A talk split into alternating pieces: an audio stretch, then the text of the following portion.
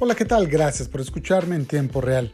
Golpe de timón de Claudia Rivera. La presidenta municipal de Puebla, Claudia Rivera Vivanco, dio un golpe de timón al despedir de un plumazo a tres funcionarios, incluida la secretaria de Desarrollo Urbano y Sustentabilidad, Beatriz Martínez Carreño.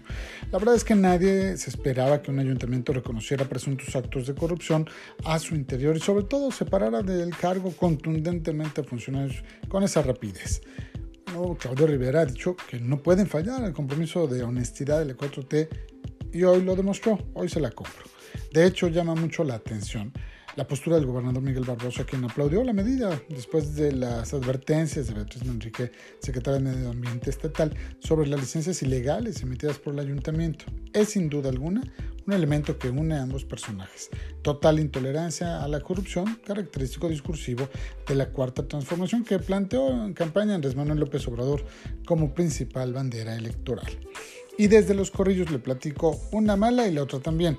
En Tortas Pueblo pusieron una imagen de López Gatel para promover la sana distancia. Esto es claro efecto de la propaganda oficial en favor de quien será en breve candidato a la Ciudad de México o algo más. La vacuna que México presumió es la segunda. La vacuna que México presumió estaría aquí en unas semanas.